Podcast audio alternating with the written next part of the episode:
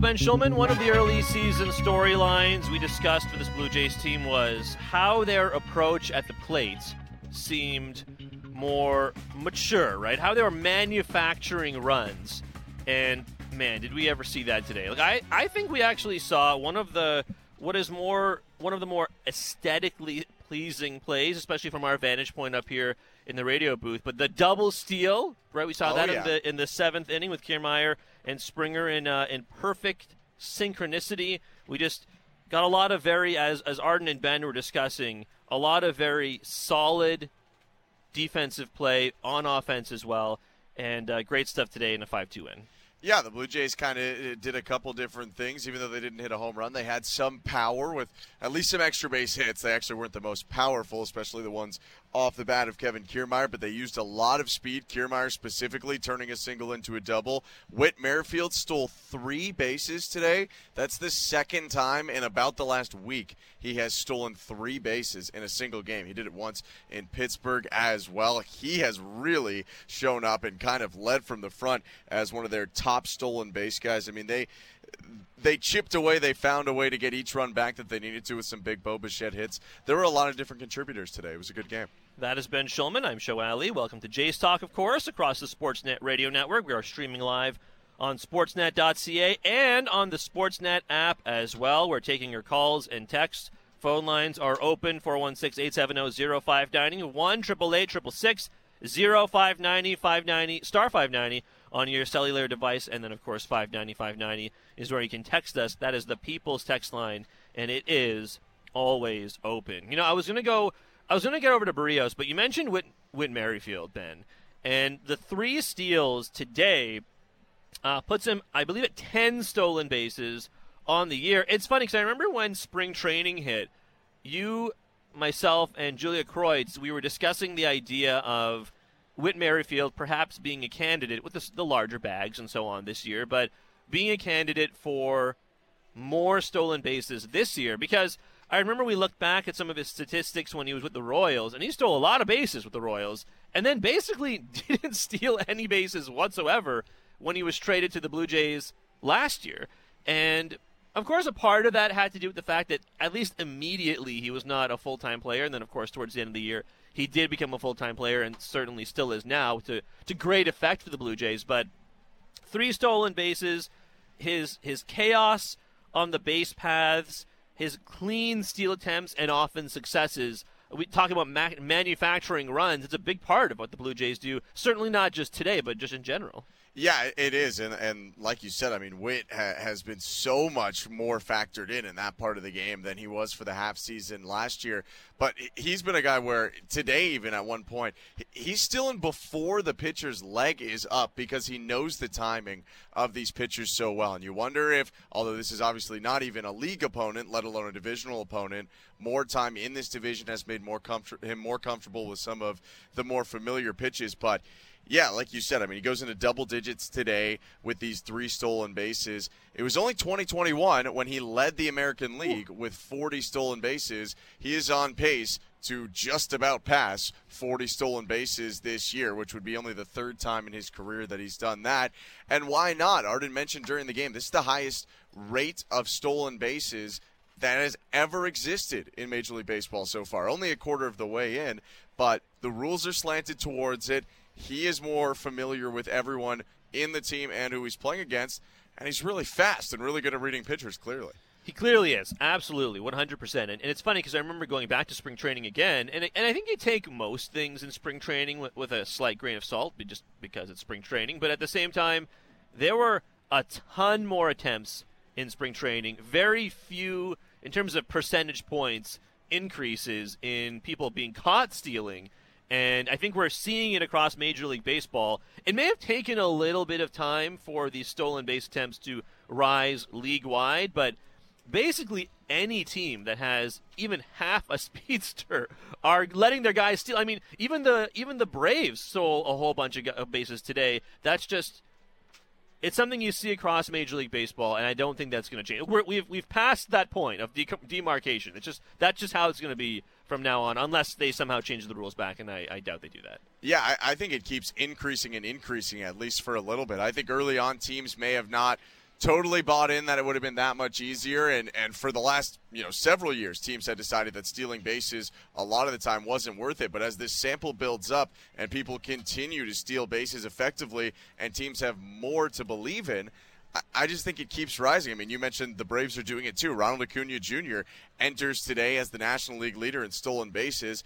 That's not that unique. He's done that before. He's on pace to steal twice as many bases as he's ever stolen in a season. He could steal 70 bases this year, and he led the National League in 2019 with absurd. 37. That's absurd. Yeah. That's, that's, I know that's like probably not going to happen, but that's wild though. That's like a, your dad says, back in my day, the guy who finished fifth in the league stole 70 bases, and now it's this day again. It's happening, and it's really exciting. And the Blue Jays whether it was foresight, because a lot of people did predict rules like this were coming, Yep. or just some luck. Some of the guys they acquired even last year are working out for the new rules this year.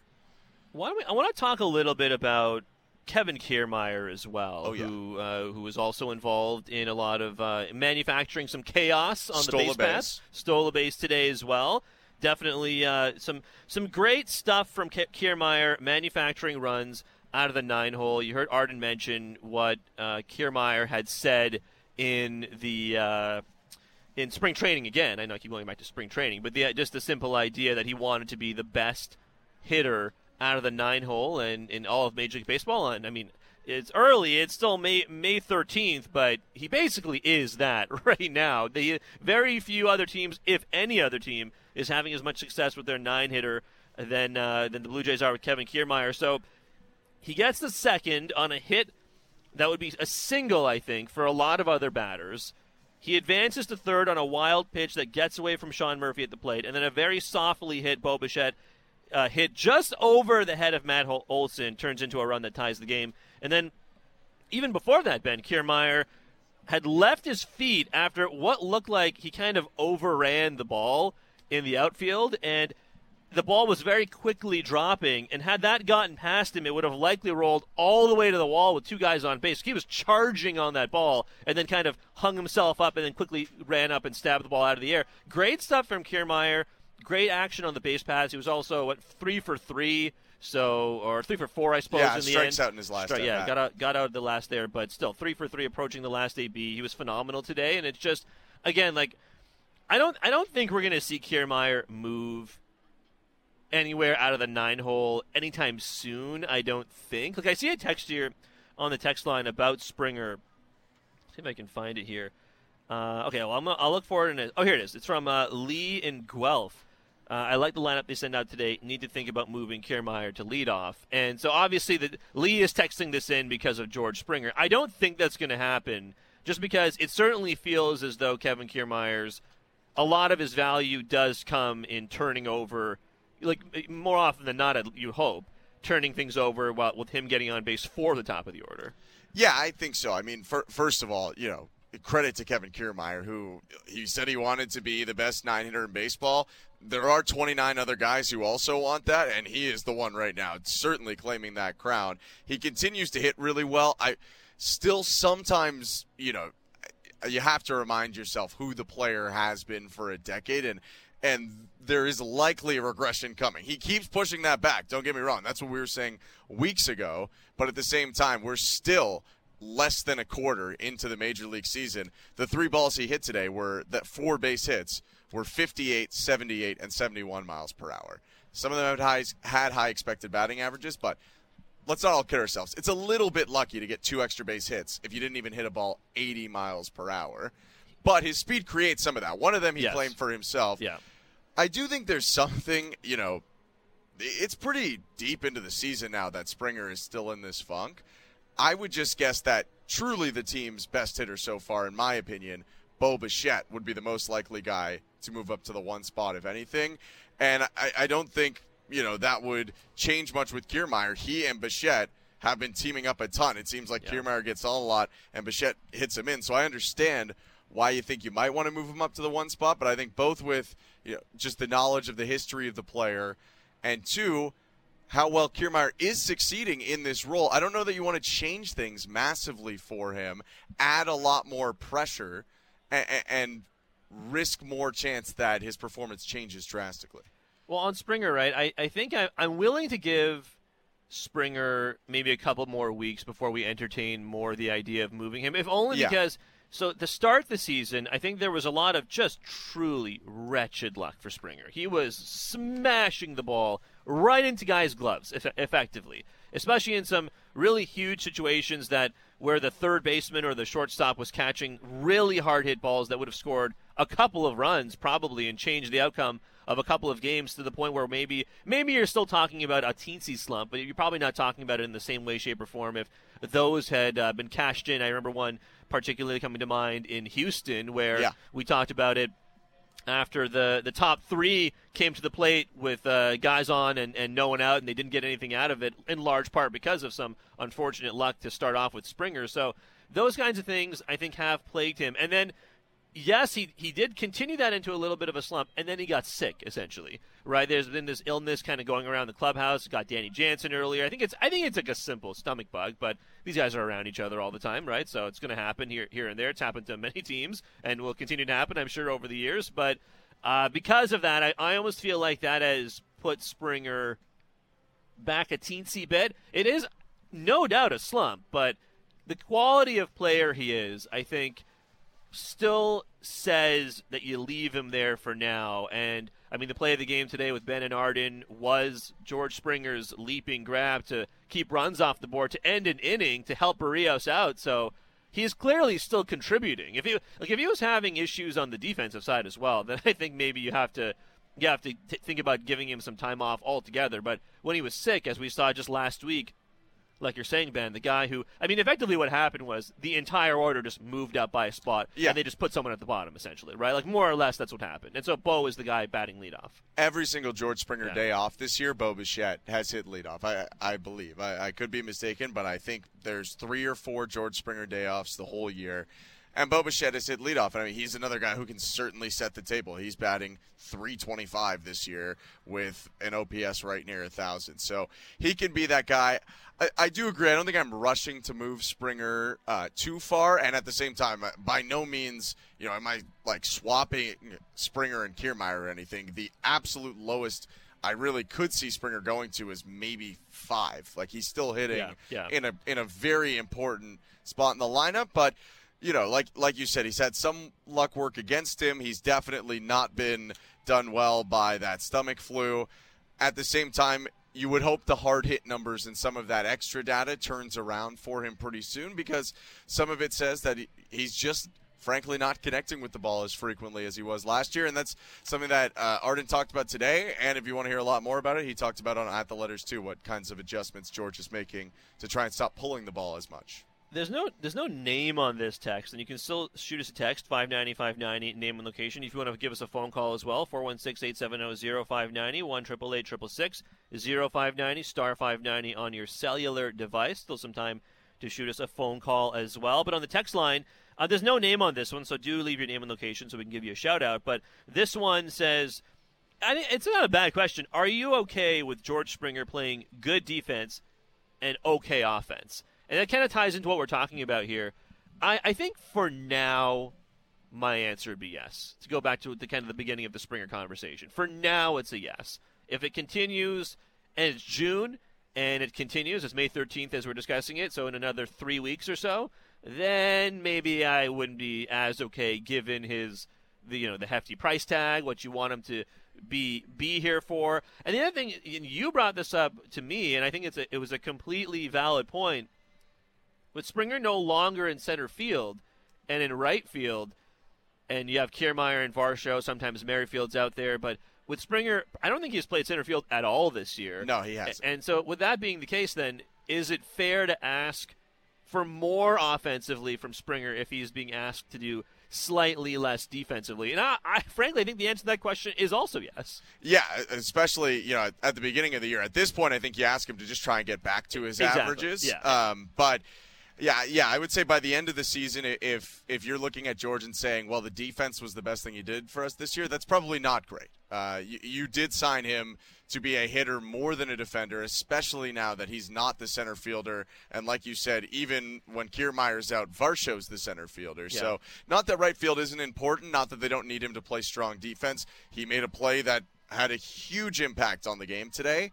but you are paying George Springer twenty million dollars in excess a season because you want him to hit a lot of homers and provide a lot of on base out of the top spot. Yeah, still a lot of runway for George Springer, and like for you sure. said, It's I think game thirty nine. Yeah, if you look at the the win probability chart on like Baseball Savant, I bet the uh, there's a lot more blue on that chart once Springer makes that catch on the softly hit uh, softly hit play from from old Eddie Rosario, who is a speedster himself. I mean, if that Oh, ball yeah. lands, like Arden said, there's a there's a, at least a possibility that he maybe scores on that play if Kiermaier can't get over to the ball in time because Springer had to leave his feet. So if that ball gets past Springer, the the outcome of this game, or at the very least, the way it progressed might be very different, right? So I think that that's why I'm willing to to give Springer, as long as he's still contributing on the defensive side of things, you, you I think you can at least have some runway to let him figure it out here, right? Yeah, certainly. And and I mean, his good is so good that you're willing to sift through some of this stuff if it ends up getting to kind of one of those trademark Springer hot streaks where all of a sudden you can't figure out how anyone can get him out and he picks up a home run once every couple games like it's nobody's business. Like he's he is the type of guy who gets really hot for stretches and less than you know someone who's like a you know Whit Merrifield at his peak. They call him two hit Whit because it was just like wow, two hits again, two hits again. Springer, it's like he's gone eight for his last. 15 with four homers. He's that type of guy, and he could easily settle into one of those streaks as he gets healthy, healthier again today. He did have a base hit today at least, and stole a base and ended up scoring. So, you know, if things start moving in the right direction, they could move positively fast for George Springer. That is Ben Shulman. I am Sho Alli. Before we continue going back to the text line and check out the phone lines as well, 590 590, name and location is the people's text line. Lots of texts here. We'll get to as many of them as possible. Uh, let's hear a little bit from John Schneider. He just finished wrapping up his, uh, his media availability. Here's John Schneider on the little things that made the difference, including a whole boatload of steals. John, there were eight or ten different small things that went right in this game. Was there one in particular you'd been looking for and finally saw, one that really stood out to you?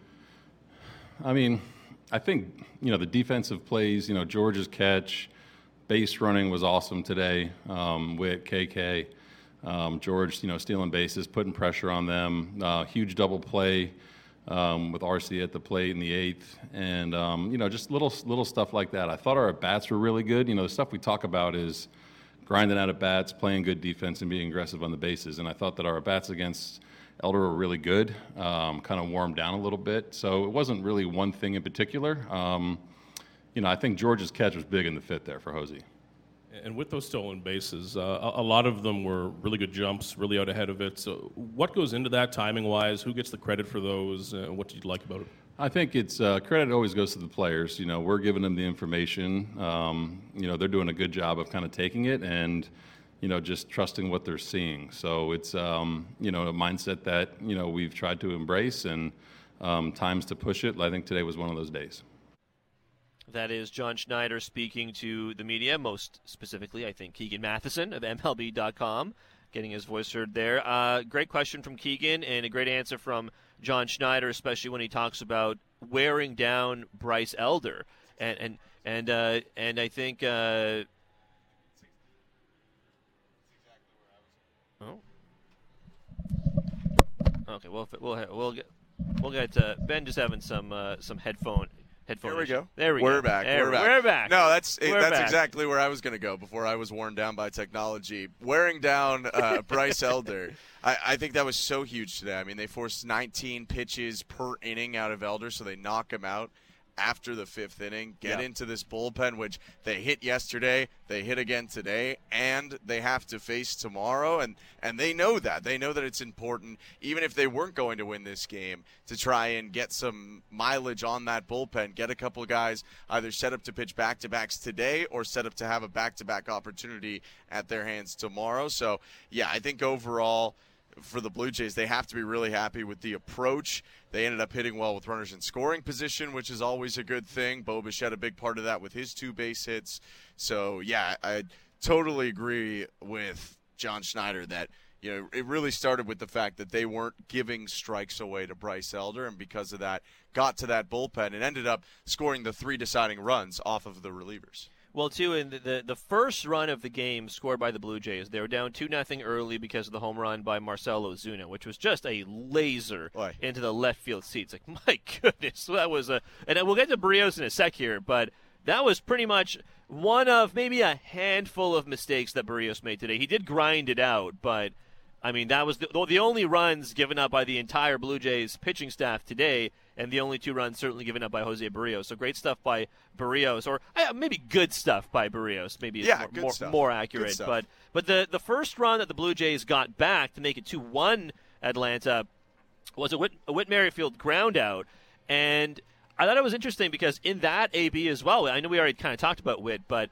he was extremely patient in that AB, and I think that's one of the examples of what Schneider's talking about in that clip, in the sense of he just kept on grinding. He was very patient, a very mature AB, and that kind of mature process is something we've seen from not just the veteran players but younger guys as well. Like you're basically seeing it across the entire lineup, which is which is great. Yeah, I mean, uh, you know, in one sense, I called some of the Kevin Kiermaier base hits lucky, which I still, I do think at times they are, but at the same time, he has some really mature at bats in the fact that he's trying to put the bat on the ball and put it on the ground all the time because he knows that that's his best chance. Whit Merrifield in that specific at bat, putting the ball on the ground, knowing he's a tough guy to double up on a double play because of his speed. And when the Blue Jays do that, it's harder to get them out of ball games when you're home run dependent and you're trying to you know trade all three runs in right now instead of trying to hit you know a ground ball or a fly ball that could score you one you end up swinging and missing a lot. The Blue Jays coming up a little bit more calculated this year. You know, are they going to flip as many games where they're down eight or nine runs, like you know the Texas opener last year or anything? That's a little less likely, but I think they hope they get down by that a little less this year with the upgrades that they put into the pitching. And today, like you said, they go down, they find a way back, chipping away because they don't need to score four or five in one inning. And when you're hitting a lot of singles, you can score in a lot of innings. Yeah, it's been a it's been a great, different, to a certain degree, approach from the Blue Jays in 2023 than it was, I think, uh, in 2022. I did mention Jose Berrios. Um, let's start our conversation with Berrios by hearing what John Schneider had to say on Jose's start today. But his outing was good. You know, I think one mistake to Ozuna, the three-two heater, kind of middle middle. I thought he was good. Changeup was good. Fastball was good. Other than that pitch to Ozuna, I think, and didn't you know, didn't I don't want to say didn't need the breaking ball, um, but kind of adjusted to what they were doing a little bit. So um, that part was, I think, really good from him and Jano to kind of recognize. And then, you know, out in the sixth, yeah, you try to, you know, you look at pitch count, you look at where they are on the lineup, and kind of just trying to lock in specific matchups once you get, you know, towards the end of the starter's outing. Um, could have very easily, you know, tried to, you know, rip through one more there in the nine hole and, um, you know, decided with Jimmy. But I thought today he battled. Um, probably didn't have the command he had last outing, but still um, made really good pitches when he had to. That is John Schneider discussing Jose Berrios grinding through a start today, and again, the only runs he let up were those uh, two home run, two runs, pardon me, two earned runs in the uh, sw- single swing to Marcell Ozuna, which again was an absolute laser into the left field seats. But apart from that, I mean, basically not a lot of other. I mean, a couple of hits, a couple of walks as well. He didn't have a, a ton of strikes, but at the same time, five and two thirds, six hits, two earned runs, three walks, three strikes, that one homer given up. I don't know. J- Jose Berrios, and it's funny, Ben, because you and I have done just a whole whack of Jose Berrios. Almost every single you one. You said Kikuchi starts, right? And we're going to be doing the Kikuchi start Oh, yeah. for more Jays talk, which is kind of funny. But uh, it's just going back to his start against the Rays on April 14th. Berrios has actually only let up more than two earned runs once, which was the start against the Red Sox last week. So this afternoon, the two earned runs on the Ozuna home run. You still want to see life be maybe a little I don't know, easier, a little more efficient. You just want a little bit, a teensy bit, smidge more from him. But five and two thirds, I think all all things considered, against one of the more dangerous lineups, in Atlanta, I, I would take that, frankly. From your effectively from your number four starter, I think you take it. Absolutely. Five and two thirds, two runs. And I mean, he was a ground ball being hit a couple inches closer to Whit Merrifield to getting through six. I I don't think it's a secret that he didn't look his best today, and we talked about him being so slurve heavy, and then of course, you know, to even curve us, he ends up throwing only 21% slurves today. But to a certain extent, I, I think this is a big start for Berrios because unlike in Pittsburgh, where his stuff just looked outrageous and he could locate the slurve wherever he wanted to and fool guys like you were used to seeing him do in Minnesota, he didn't necessarily want to or have the slurve to use all the time right now, and yet he found a way to get through it. His tough start wasn't a start that resulted in seven or eight earned runs coming up. It, it, was a good start statistically, and he was able to find a way to get guys out in different ways. Sure, George Springer bailed him out with a diving catch at one point, but your defense is going to do that over a course of a game. So I, I think this could be a big part of the growth for Berrios, which is consistency. Is his best starts have always been good, even last season but can he, even when he doesn't have his best stuff, keep them in the game? And he did that and even more today. He did, and I and I think he he never he the Ozell, the Ozuna home run did harm them in that moment. And as Schneider said, it was one of the only pitches that he didn't love. A middle middle uh, didn't locate great. yeah. obviously on that. It was one. a bad pitch. It was a bad pitch. It was a bad pitch. And he he, he made another similar pitch that I think he got away with earlier in the game that Ronald Acuna Jr. fouled off. Yeah. He, he, took a cut at that one and he missed it. So great, obviously that he did that. But uh, overall, five and two thirds, two earned runs, uh, three walks, uh, three strikeouts. I think you take it from your fourth starter. Uh, before we hit a quick break here, Ben, I wanted to play one more clip from John Schneider for you. Erik Swanson featuring heavily into this ball game to come in after a less than desirable outing from Jimmy Garcia, who did get two important outs but uh, Erik Swanson did come into this one with the bases loaded, and he got the win today. He's now two and one on the season. He went one and two thirds. He had a walk, but also had a strikeout as well, and did, like I said, grab the W. Let's hear what Schneider had to say about Swanson. You mentioned Swanson off the top there. How beneficial is it to you for a manager to have that kind of swing and miss that you can bring in in different spots? Because you didn't really have that last year. Yeah, it's huge. Um, you know, kind of matchup proof with the split righties and lefties, I think and uh, numbers speak for themselves so far for Swanee. But um, he's been invaluable to us so far, and um, not only as a player, as a person in the clubhouse too. But that's a huge spot to come in right there. Um, you know, getting that first strikeout is huge. It kind of opens things up a little bit, but um, can't under you know can't overstate how good he's been and how important he is. That is John Schneider speaking about Erik Swanson. Again, one and two thirds from Swanson. I see a text here.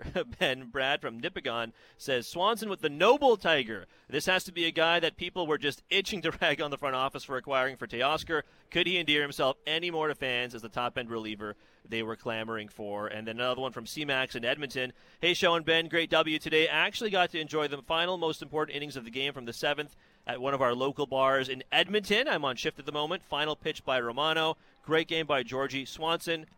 What an acquisition, topped off with a great save by Romano. So a lot of uh, positive, which is nice, a lot of positive text about Erik Swanson today. Yeah, and he earned them. I mean, you think back a couple games ago in Philadelphia, he came in in a similar spot. It did not work out, and he comes out today, bases loaded again, this time with one out instead of none. But immediately induces what the Blue Jays need. And some people, you know, coming around on this trade. I mean, it, it's not just one for one Swanson for Hernandez. It's a single contract year of yeah. Teoscar Hernandez for a not even arbitration player yet and Erik Swanson. The Blue Jays still have a lot of time where they can guarantee if it's their choice, Erik Swanson is in a Blue Jay logo. And with some of the other struggles, I mean, it's, it's no secret he cleaned up a mess that was made before they need Swanson right now. He is by far the you know Robin to the Batman, which is the closer, of course, and Jordan Romano.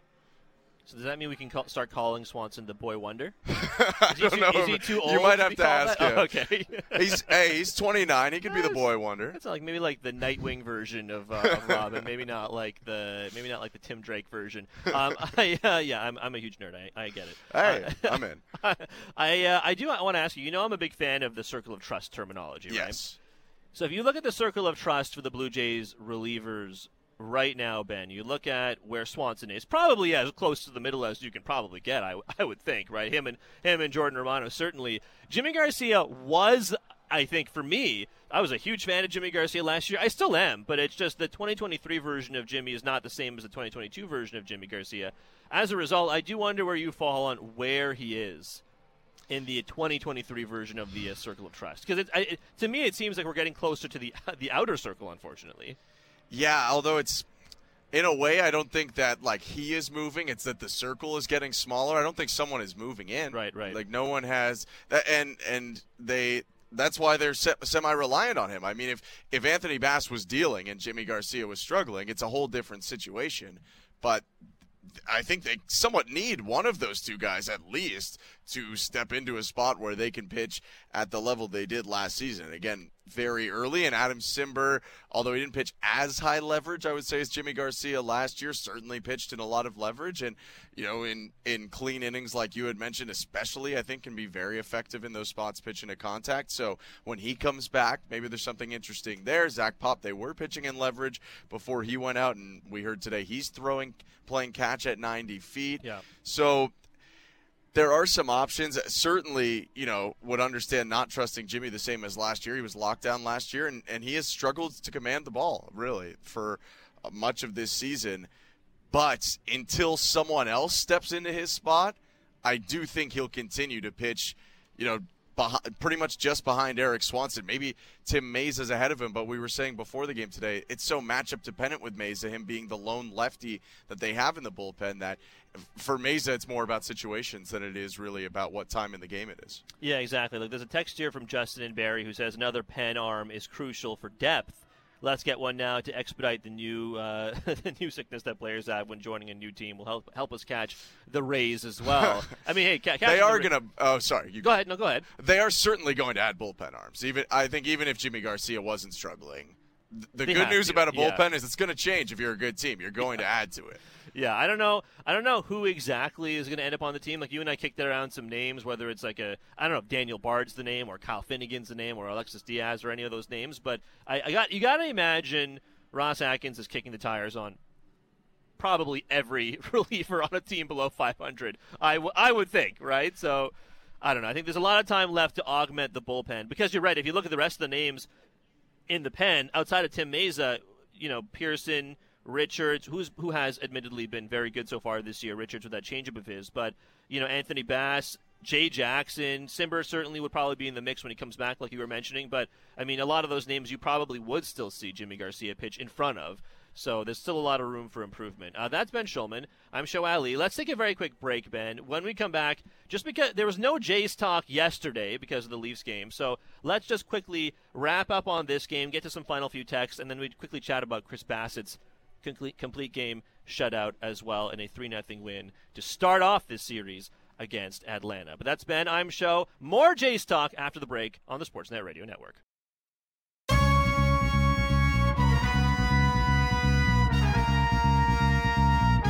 Welcome back to Jays Talk on the Sportsnet Radio Network. Sho Alli Ben Shulman here with you as the Blue Jays wrap up the series against Atlanta with a 5 2 win today, 3 0 win yesterday. They'll look to sweep the series in a bullpen day tomorrow for Atlanta. Yusei Kikuchi will head to the mound tomorrow as well. Before we chat some Chris Bassitt, Ben, I did want to get to the Major League Standings Watch presented by Bet365. With Bet365, you can watch thousands of live games, build your own bet, and you can even make a bet while the game's still being played. 19 plus, play responsibly, Ontario only. So the uh, Baltimore Orioles are in action right now, or they're about to be in action, I suppose, in about 10 15 minutes.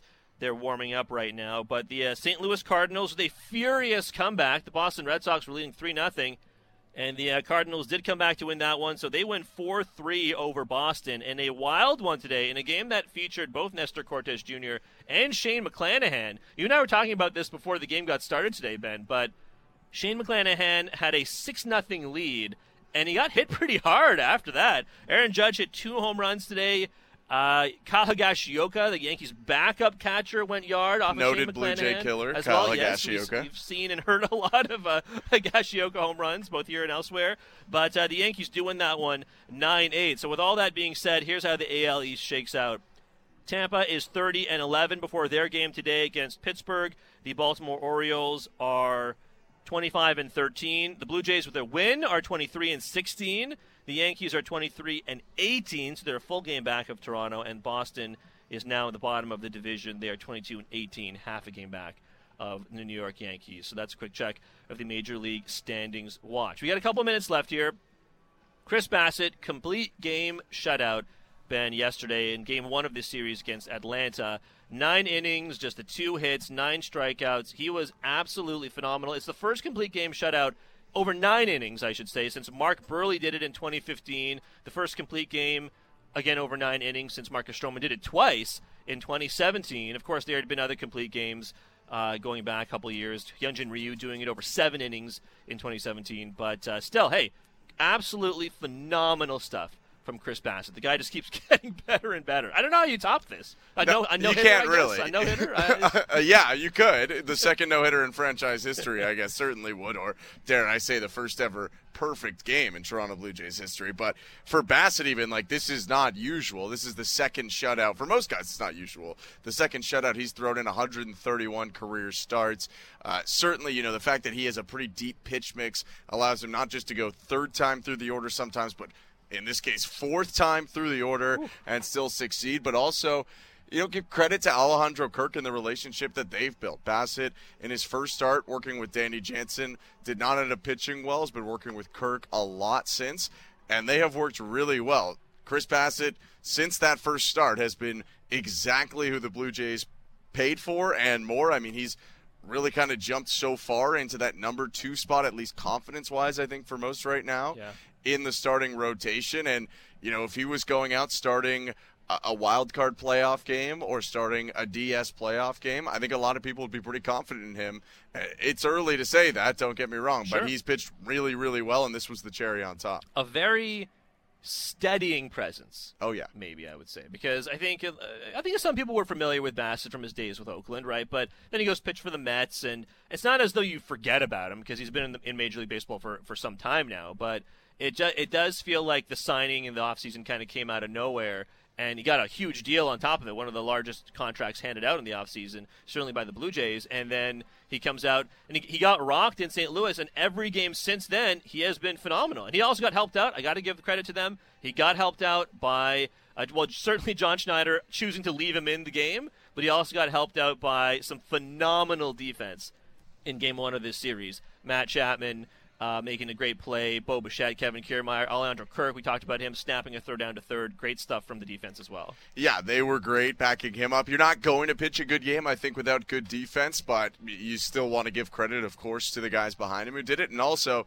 you know, before the game, when we were talking on 590 and some of the other affiliates, discussing the fact that you know Alek Manoah had a similar situation last year and right. didn't get it. A big help to Bassitt too yesterday was the fact that Dalton Varsho homers in the eighth inning, makes it a three run lead instead of a two run lead. That's a little bit of a lower stress scenario for John Schneider and Pete Walker to send out Chris Bassitt for the ninth when he knows that not just a guy on and a homer could completely change the game. We will see what the finale of this series looks like tomorrow with Yusei Kikuchi on the mound. You excited? Kikuchi more, more... Fest number eight. No, number and eight. our like sixth Kikuchi start of the season that we, are doing. We are Yusei Kikuchi uh, experts, I think, at this point. We're the, like we're like Kikuchi groupies. At I a think, certain I point, we, we keep going around to every start he's I think, on. I think we are absolutely Kikuchi groupies. That's Ben Shulman. I'm Sho Alli. That does it here for Blue Jays Talk. Thank you for listening to Blue Jays Baseball, brought to you by Crown Rust Protection. Did you know that vehicles rust faster? in warmer weather. As the weather warms and we all get ready for summer, make sure your vehicle is protected from rust with Crown. Visit crown.com for your nearest location. Hey, quickly, shout out to my dad. It's his birthday today. Love you, Dad. You're the reason I'm even here, so happy birthday. Happy birthday. Uh, Mother's Day tomorrow means that we will probably celebrate his birthday uh, less than he would like because it's my, it's my mom's day, so I figure with the least we can do is give, give him a shout out. So happy birthday, Dad. Love you very much. Uh, for Ben Shulman, Ben Wagner, Arden Zwelling, Tom Young, Andrew Adams, Nick Blackmore, I'm Sho Alli. Thanks for being with us on Jays Talk this evening. Jays wrapping up a 5 2 win against Atlanta. Ben and I, the Kikuchi groupies, are back tomorrow to finish off the series. We'll talk to you then.